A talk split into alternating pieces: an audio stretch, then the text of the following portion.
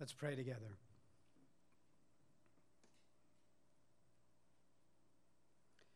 Our God, we pray like a father who sets out a meal before their children, so you have given us your word, that by it we might have life.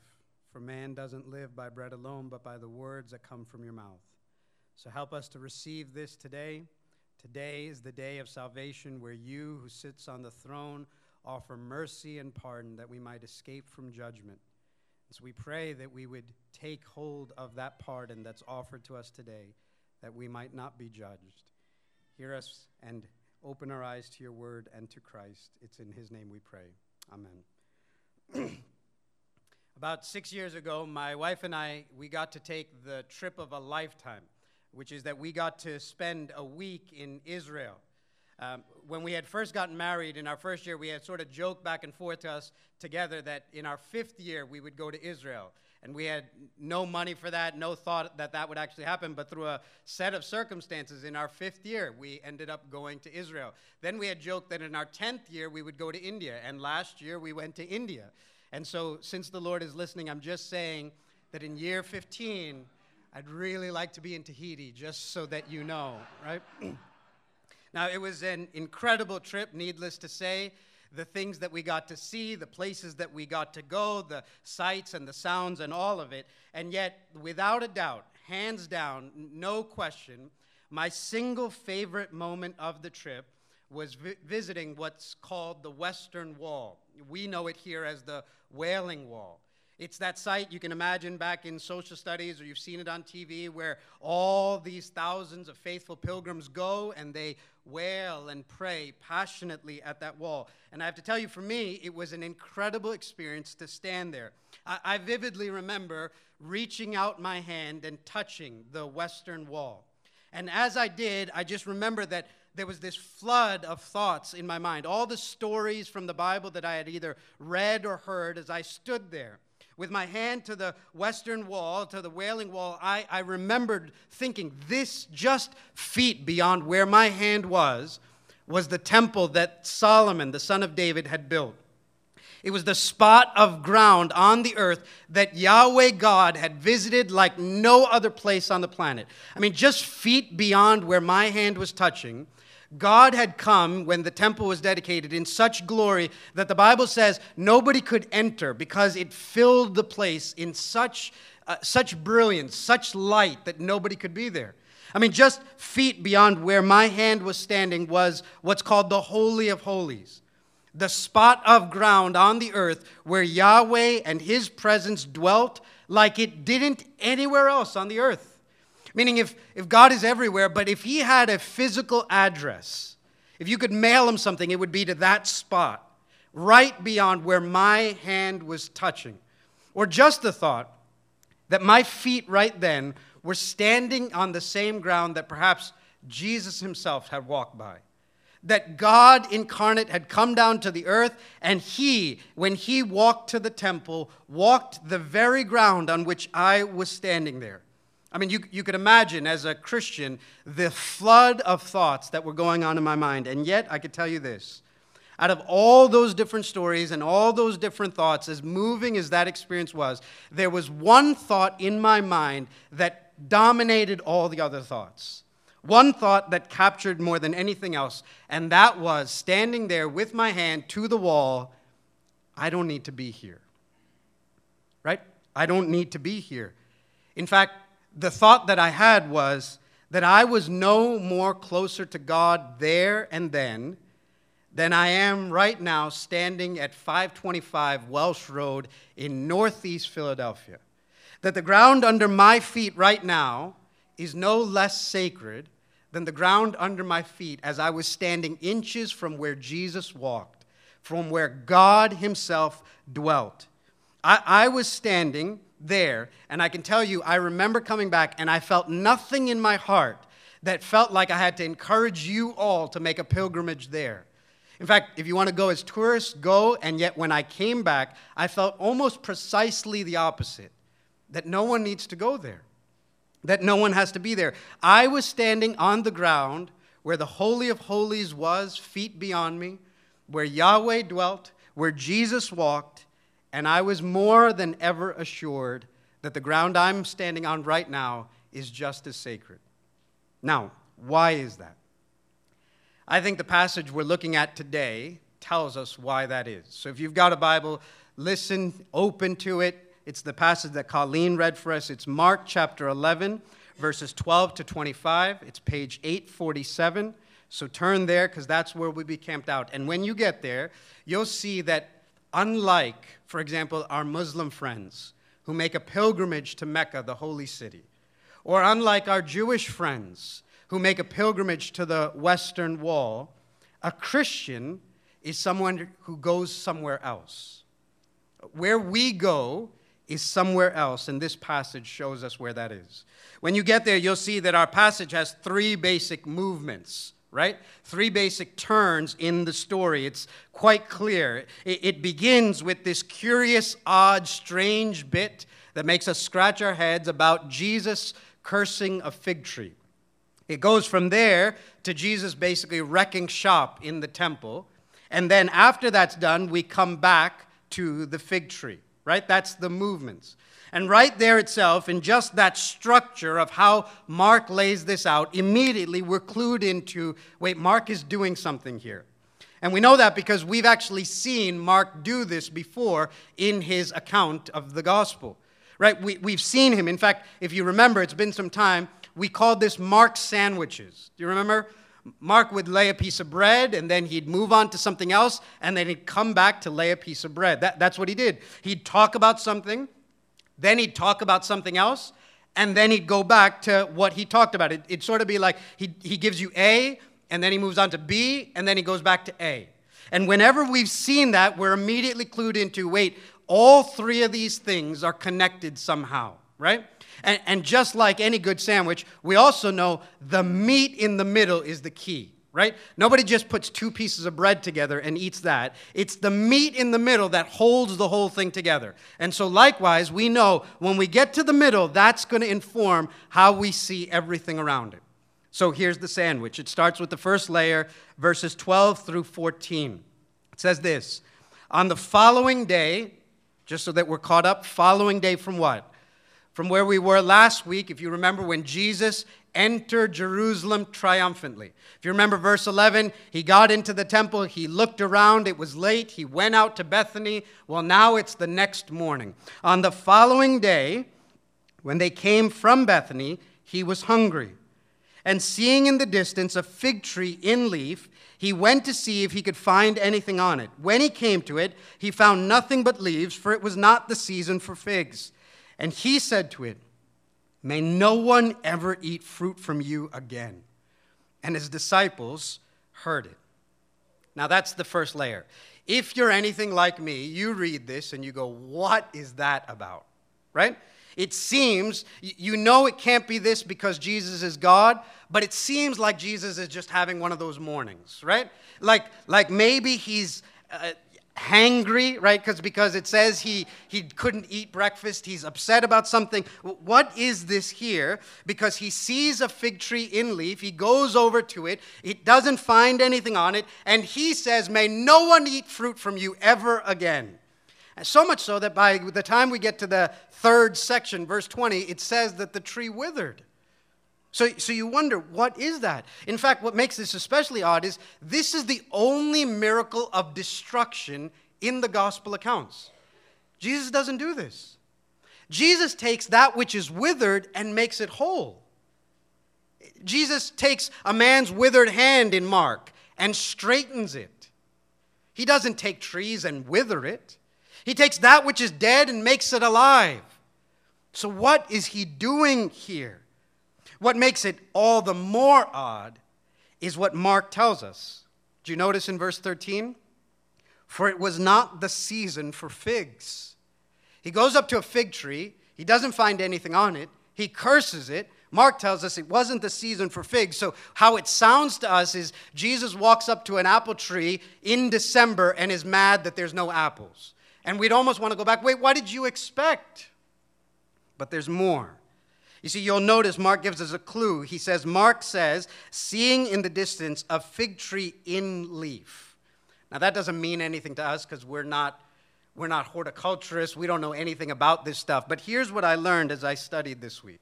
As I read, I learned that in that part of the world, fig trees would produce these edible buds. So it'd be March, and you'd get the first buds that would come out. They wouldn't be ripe yet, but they'd be edible. And then after that, you'd get leaves. And then when it's around June, the fig trees ripen. And these buds become ripe fig trees. So, so that's the order. You get the, le- you get the buds that can be eaten, then you get the leaves, and then you get the ripe figs. So once there's leaves, it's an indication of what?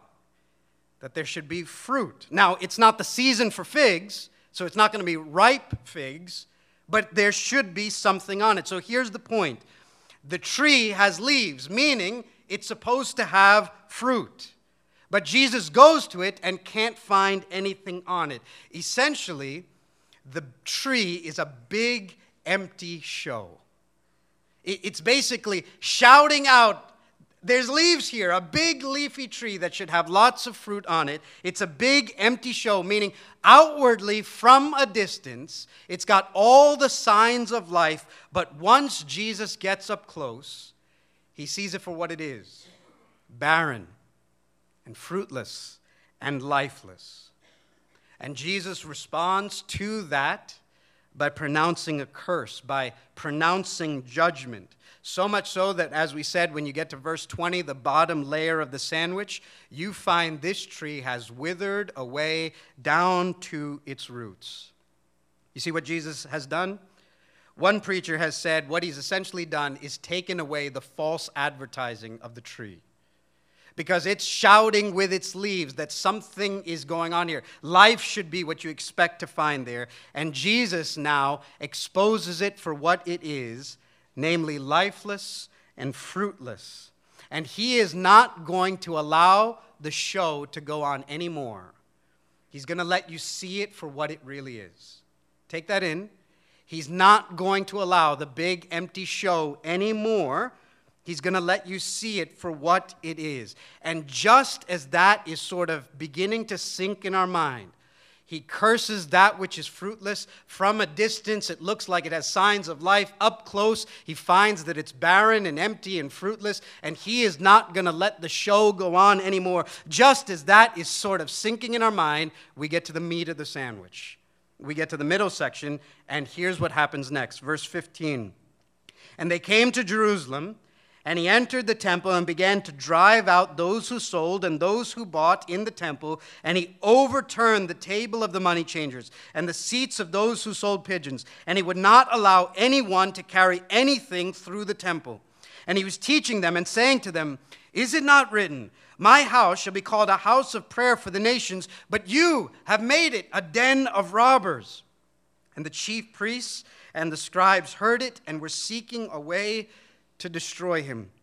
For they feared him because all the crowd was astonished at his teaching. And when evening came, they went out of the city. So we move from one section to the other with our minds filled with this thought that Jesus has cursed the fruitless fig tree. And now he arrives at the temple. And just consider what we've read. I mean, you, you imagine what that scene would have been like in your own mind's imagination, could you picture what Mark has just described? What would have been like for the people who showed up to the temple that day like any other day? Like they had showed up yesterday, like they expect to show up tomorrow? What would it have been like that as they imagine business as usual, everything's going to go on, that all of a sudden everything is violently, forcefully interrupted by Jesus from Nazareth? That this Jesus of Nazareth has come, and what does he do? He begins to drive out those who are buying, drive out those who are selling. I mean, the other gospel accounts tell us he made a weapon for that. Then we read here in Mark that he takes these tables that have all these coins, this currency exchange, and he flips over the table. I mean, what would you imagine if the preacher stood and threw this pulpit to the side? Started throwing over chairs in this spot. Not even Jerusalem, the Holy Temple, 525 Welsh Road. You throw over chairs, throw down mics. You imagine what has just happened.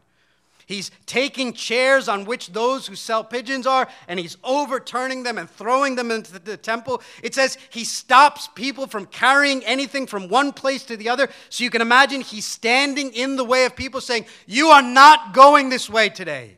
It's done. Now, what on earth is that violent, forceful outburst about? This is not how you see Jesus. And to us, I want us to hear that when we see this, we might be tempted to think that Jesus is just having this sort of outburst. He can't take it anymore. He's already had a bad day. He's, remember, hungry from the morning. This, this must not be a good day for Jesus. And yet, I want you to hear this isn't some kind of spontaneous outburst. No, in fact, as I've read and studied, I, I think many have noticed this wasn't spontaneous at all. You remember how verse 11 ended in the last, chap- last section. Jesus, after the triumphant entry, had gotten into the temple and he did what? He looked around, meaning he, he surveyed everything, he inspected it all, he took it all in. And yet it was night, it was late, it wasn't the time to do something, so he left for Bethany and then came back the next morning. He, he took it in. He saw what was happening there. He surveyed it. He inspected it. I think what Mark is telling us is that the same Jesus who went up close to the fig tree and inspected it and saw it to be fruitless had done the same the night before in the temple. He had gone in, he had looked around, he had taken it all in, he had seen that from a distance this thing had all the signs of religious life and yet he had seen it for what it really was. And like the fig tree, I think he saw it to be fruitless and lifeless and barren. And Jesus went home to Bethany and came back with not a spontaneous outburst, but a planned demonstration designed to hit the people at prime time. You see, till now, we said this last week, Jesus has been incognito. Don't tell anyone about me. The crowds are looking for me. I'm going to skip to the other town. Jesus doesn't want anyone to know, it seems. And now, the way he rides into the temple is so that everyone will notice. And what he does in the temple can't be missed by anyone. He makes sure that at the height of activity, he throws this demonstration so that everybody will hear it. And in verse 18, we hear, and especially the chief priests and the scribes hear about it. In fact, what they see and what they hear will be the thing for which Jesus probably gets most in trouble for. In fact, so much so that when he's going to be tried later that in those days, one of the things they bring up at his trial is what he said and did in the temple. Jesus was going to get in trouble for this. In fact, I want you to say Jesus is going to get killed for this. And yet, in love for his Father and in love for us, here's what he does. Mark tells us he enters the temple, and as soon as he enters, right there in the temple courts, you can imagine in your mind, whatever you've seen on TV, whatever you can imagine, imagine a noisy Middle Eastern market, like a bazaar right there in the temple courts. Could you picture people are buying and selling? Could you hear the noise of the crowds of people? Could you see these tables with currency being traded, foreign currency being exchanged so that you could have enough to pay the temple tax? Could you hear the coins clinking? Could you hear the animals braying? Could you hear the shoppers bargaining? Could you hear the shop owners calling out that they should come and buy from here? What's more, even what we're told by commentators and so on, is that this place had probably even become a shortcut to get across the city so that you don't have to go around. So, so you bought a rug and you need to get it from the market to your house. You're just going to take it right through the temple court. Why go around the whole thing when you can go right through the Middle Eastern market right there in the temple courts? That's what the thing had become. And what's more, the temple had four sections. The innermost part was the Holy of Holies. One man once a year could go in there and offer a sacrifice for the atonement of all the people. Beyond that, you had the place where the Jewish men could go. Beyond that, where the Jewish women could go. Beyond that, the outer courts is the court of the Gentiles. That's as far as a non Jew could go, but there was a purpose for the court of the Gentiles. The court of the Gentiles was for foreigners, outsiders, those who weren't the covenant people of God. Here was the spot designed in the temple by God that they should be able to come and encounter Yahweh. That they should pray there, they should seek God there, they should encounter the God of Israel there. You imagine, God had designed space in his holy temple for unbelievers, for foreigners, for outsiders. In fact, the prophet Isaiah is what Jesus references when he's teaching in the midst of this demonstration. And hear what Isaiah said way back then. Isaiah 56, listen to what God had in mind for his holy temple. Isaiah 56, verse 6 And the foreigners who join themselves to the Lord, to minister to him, to love the name of the Lord, and to be his servants, everyone who keeps the Sabbath and does not profane it, and holds fast to my covenant what will God do with these foreigners, with these Gentiles? Verse 7 These I will bring to my holy mountain and make them joyful in my house of prayer. Their burnt offerings and their sacrifices will be accepted on my altar, for my house shall be a called a house of prayer for all peoples. The Lord God, who gathers the outcasts of Israel, declares, I will gather yet others to him besides those already gathered. God's heart for the nations didn't begin in Jesus. Isaiah said, the temple, by its very design and structure, had in mind that God's people, Israel, would be such a light to the nations that people from the ends of the earth would stream towards Israel's God, and they would come to the temple and they'd offer prayers and discover Yahweh and come into covenant and be his people. And that space is what was turned into a marketplace, was turned into a bazaar.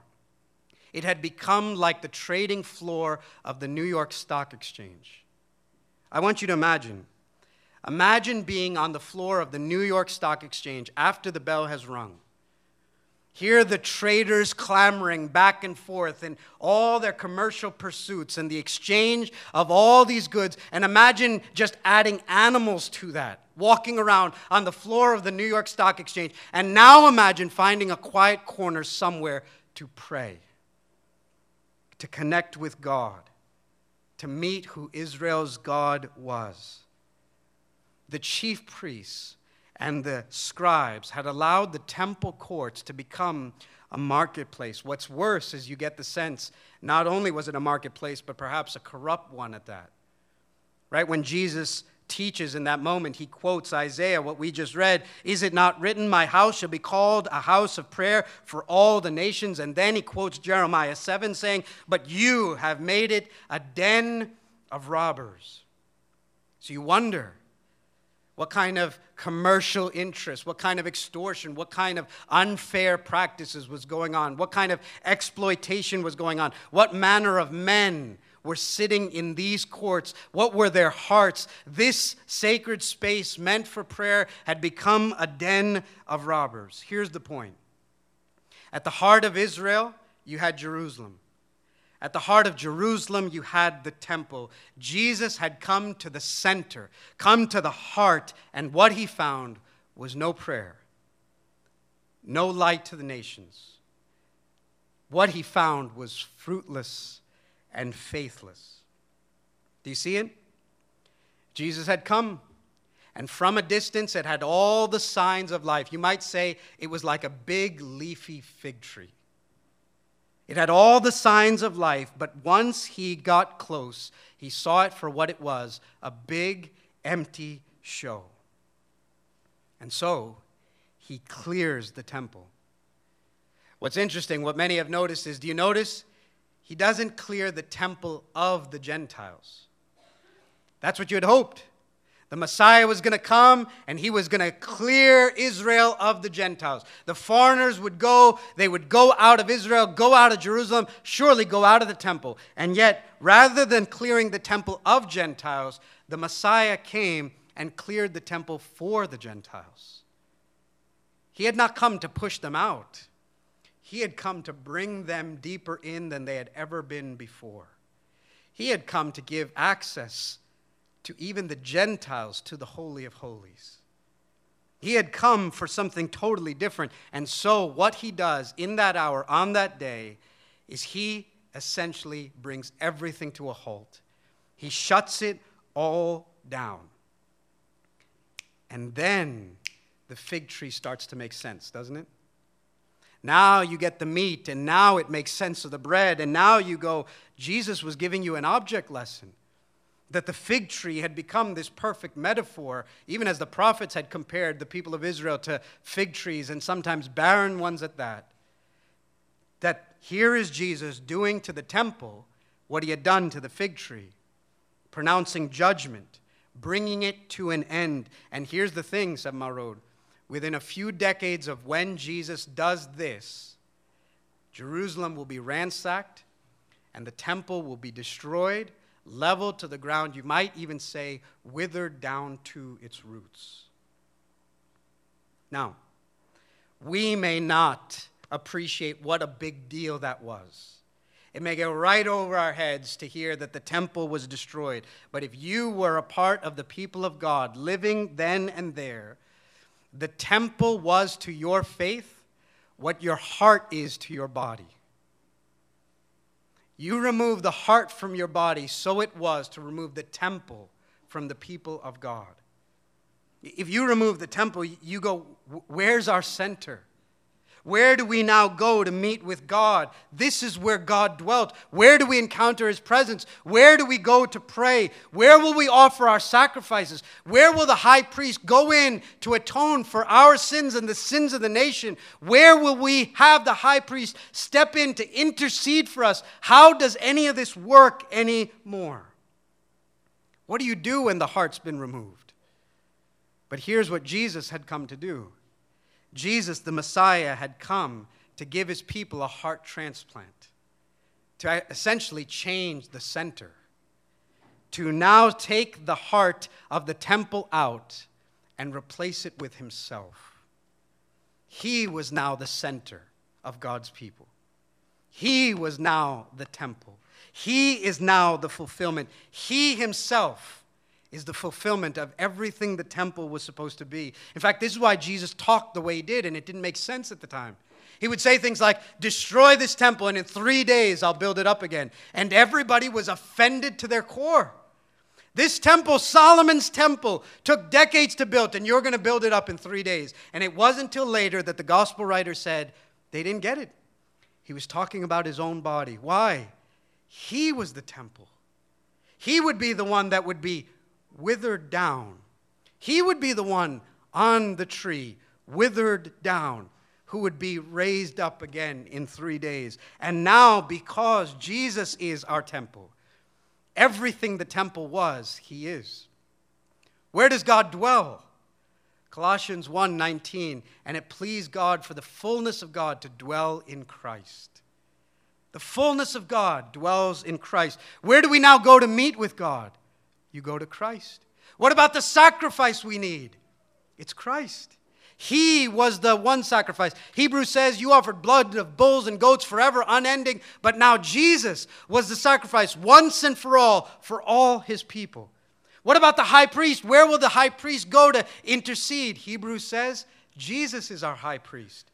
He ascended and sits at the right hand of God, living now to make intercession for his people. Do you imagine?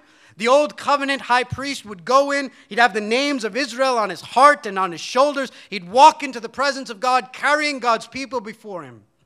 But now, we have a high priest who has ascended to the right hand of God. And could you imagine that the Bible says that our high priest intercedes for us? Do you know that on his heart, on his shoulders, Jesus carries you to the presence of his Father? Speaks on your behalf to God. You have a high priest who ever lives to make intercession for you. Here's the point you want to meet with God? Go to Jesus. You want to worship? Go to Jesus. You want to encounter his presence? Go to Jesus. You want to know how the Gentiles and the nations will come to God? It's through Jesus. You want the sacrifice you need? It's in Jesus. Here's the point Jesus is now the heart of his people. That's why I could stand at the western wall, inches away from where Yahweh's presence was, and know with every bit of assurance I don't need to be here. Because this is not my temple. Jesus is. The most sacred spot of ground on the earth is wherever you are when you come to Jesus. If you come to Jesus right now, this is holy ground. The ground under your feet is as holy as any other place on the planet if you'll come to Jesus. Because Christians, we don't make pilgrimages. Where we go is to a person now. A place has been replaced by a person. We go to Him, we go through Him, and we go to God. This is what Mark and the scriptures want us to see. Well, Mark ends and here's how he ends. He's given us the bread and the meat, and now here's the final part of the sandwich. And he goes back and concludes in this section with going back to the fig tree. Look at verse 20 to 25. And as they passed by in the morning, they saw the fig tree withered away to its roots. And Peter remembered and said to him, Rabbi, look, the fig tree that you cursed has withered. And Jesus answered them, Have faith in God.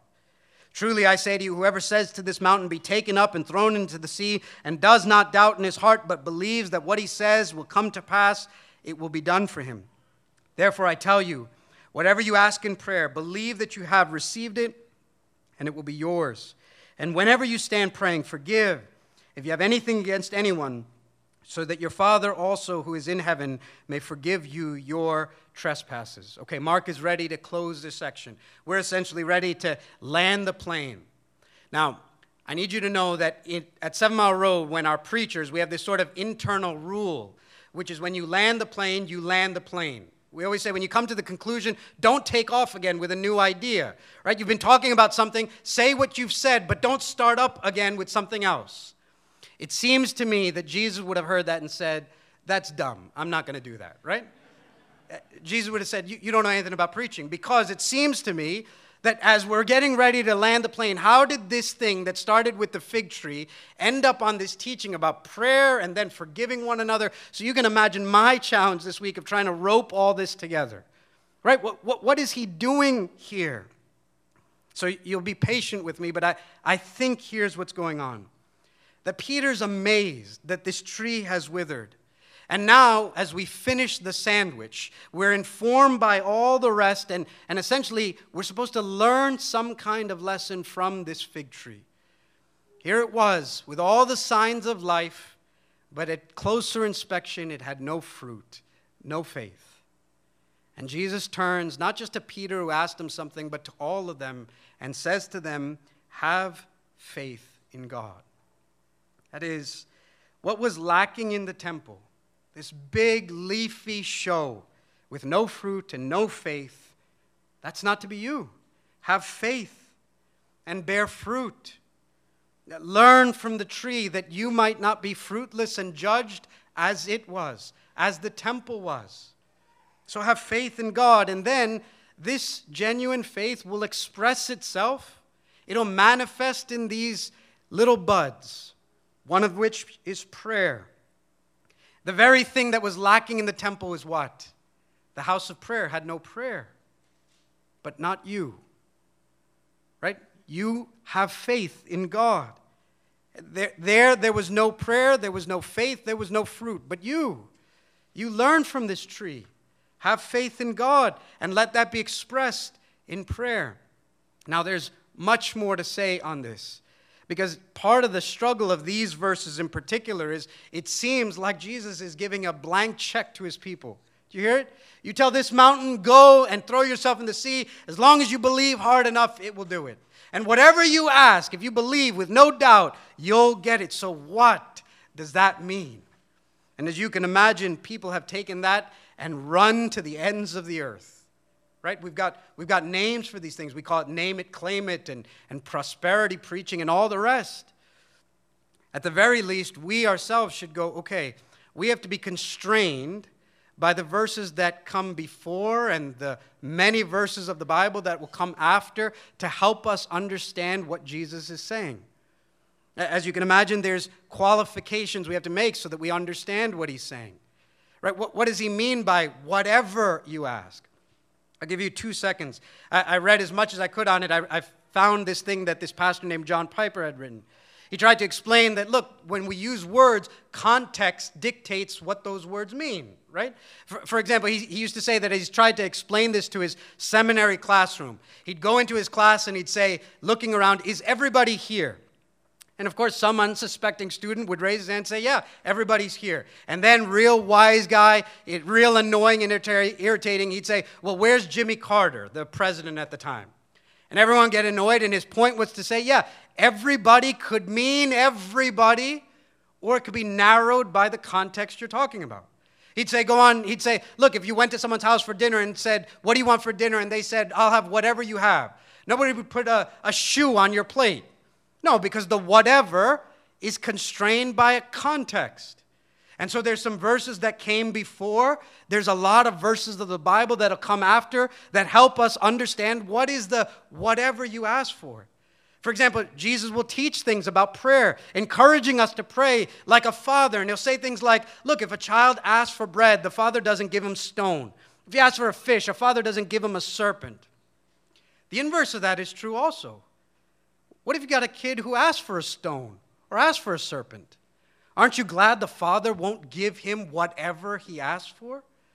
Can't you be glad to trust that you've got a good father and his good will who will answer whatever we ask for in good ways for us?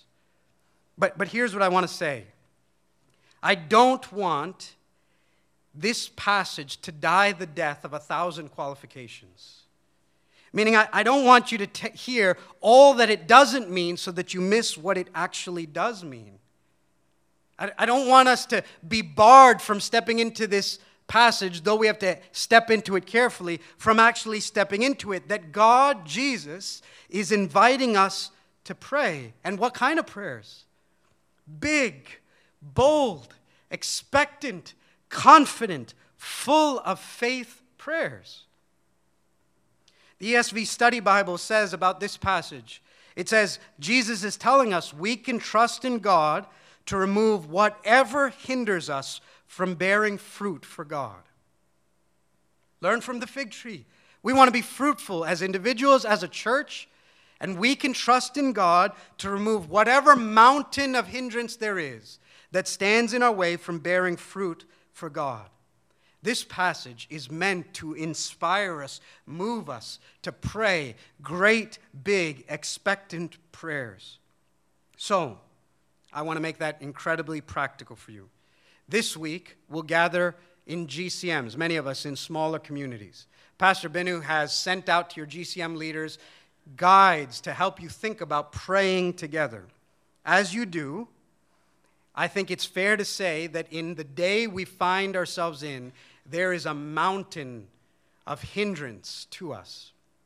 As you watch the news, as you hear what's going on in the nation, there's a mountain of challenge and difficulty as we try to think about what it looks like to live as authentic Christians, as salt and light in the world, in such a way that brings glory to God in our day, in our culture, in our world, in this spot of the planet called America.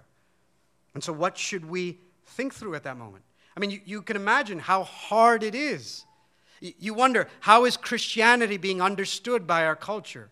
How's it being defined? What misunderstandings are creeping in as it's either aligned or not aligned to a particular party or candidate? Have you noticed how hard it is to engage this time? You go on social media, it's almost like you can't win no matter what you say.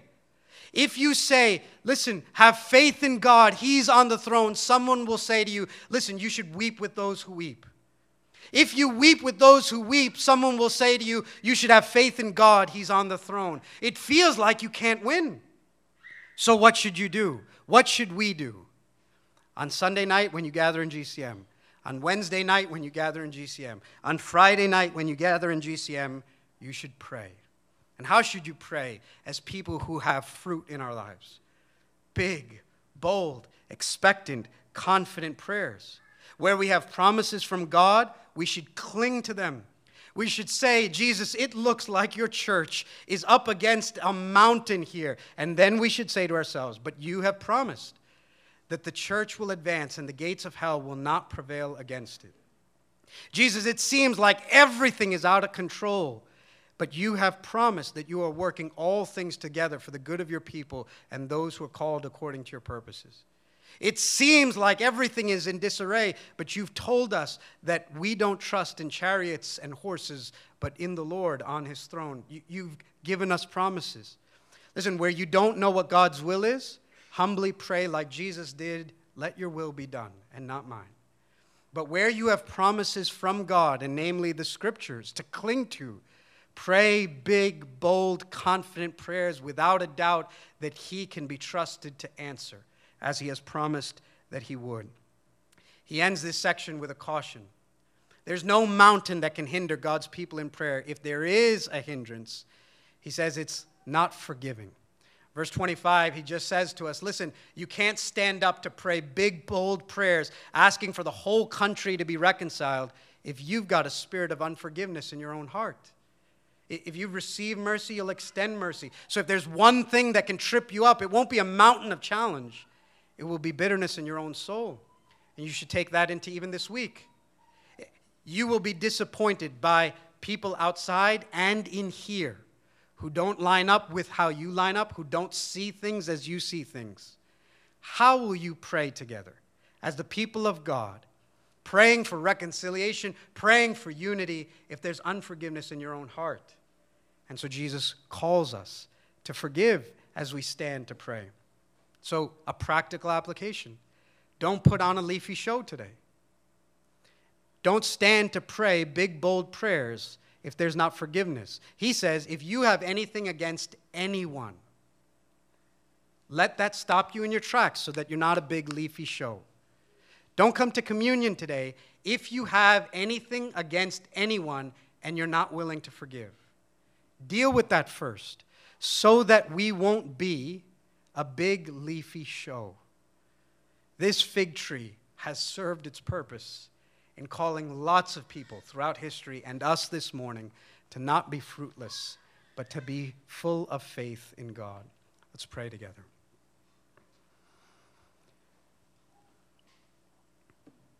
God, we give you thanks for your word. We pray that we would have ears to hear. You will judge that which is fruitless and faithless. But today is the day where the King on the throne offers pardon and mercy, where he calls us to trust in the one who withered on the tree so that we might be saved, not torn down, but built up as your people.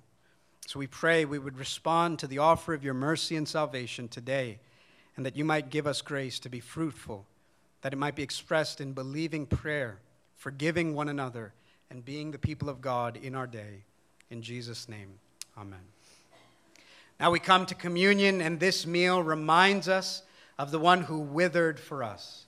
His body was broken, his blood was shed, so that we might be saved from the judgment he took upon himself. The judgment we deserved fell on him. So if you know Jesus, come. If you've trusted in him, identified with him in baptism, if you're walking with Jesus, if you're repented of your sins, then come.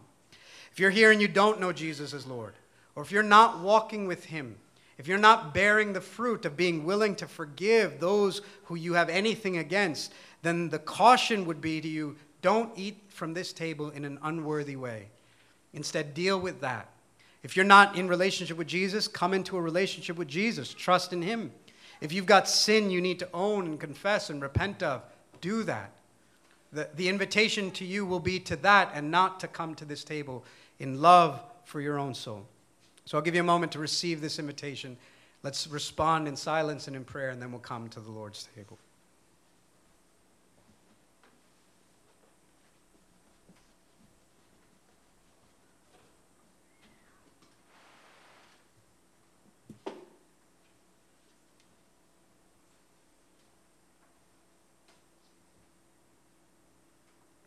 Let's stand together.